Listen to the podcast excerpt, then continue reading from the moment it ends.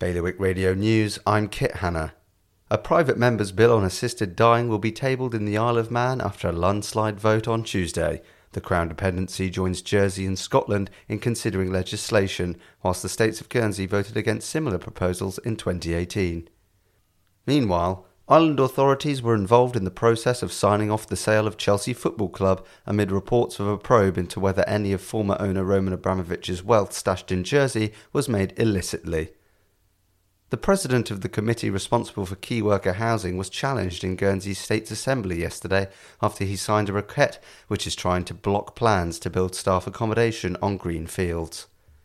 And handbags, glad rags, and spacesuits at the ready, Stereophonics and UK Eurovision sensation Sam Ryder are set to feature in Jersey Weekender's first ever Friday night show.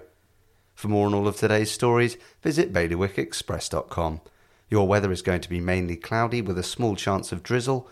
The wind will be a westerly moderate force 4, occasionally force 3, and there will be a top temperature of 15 degrees. Bailiwick Radio News.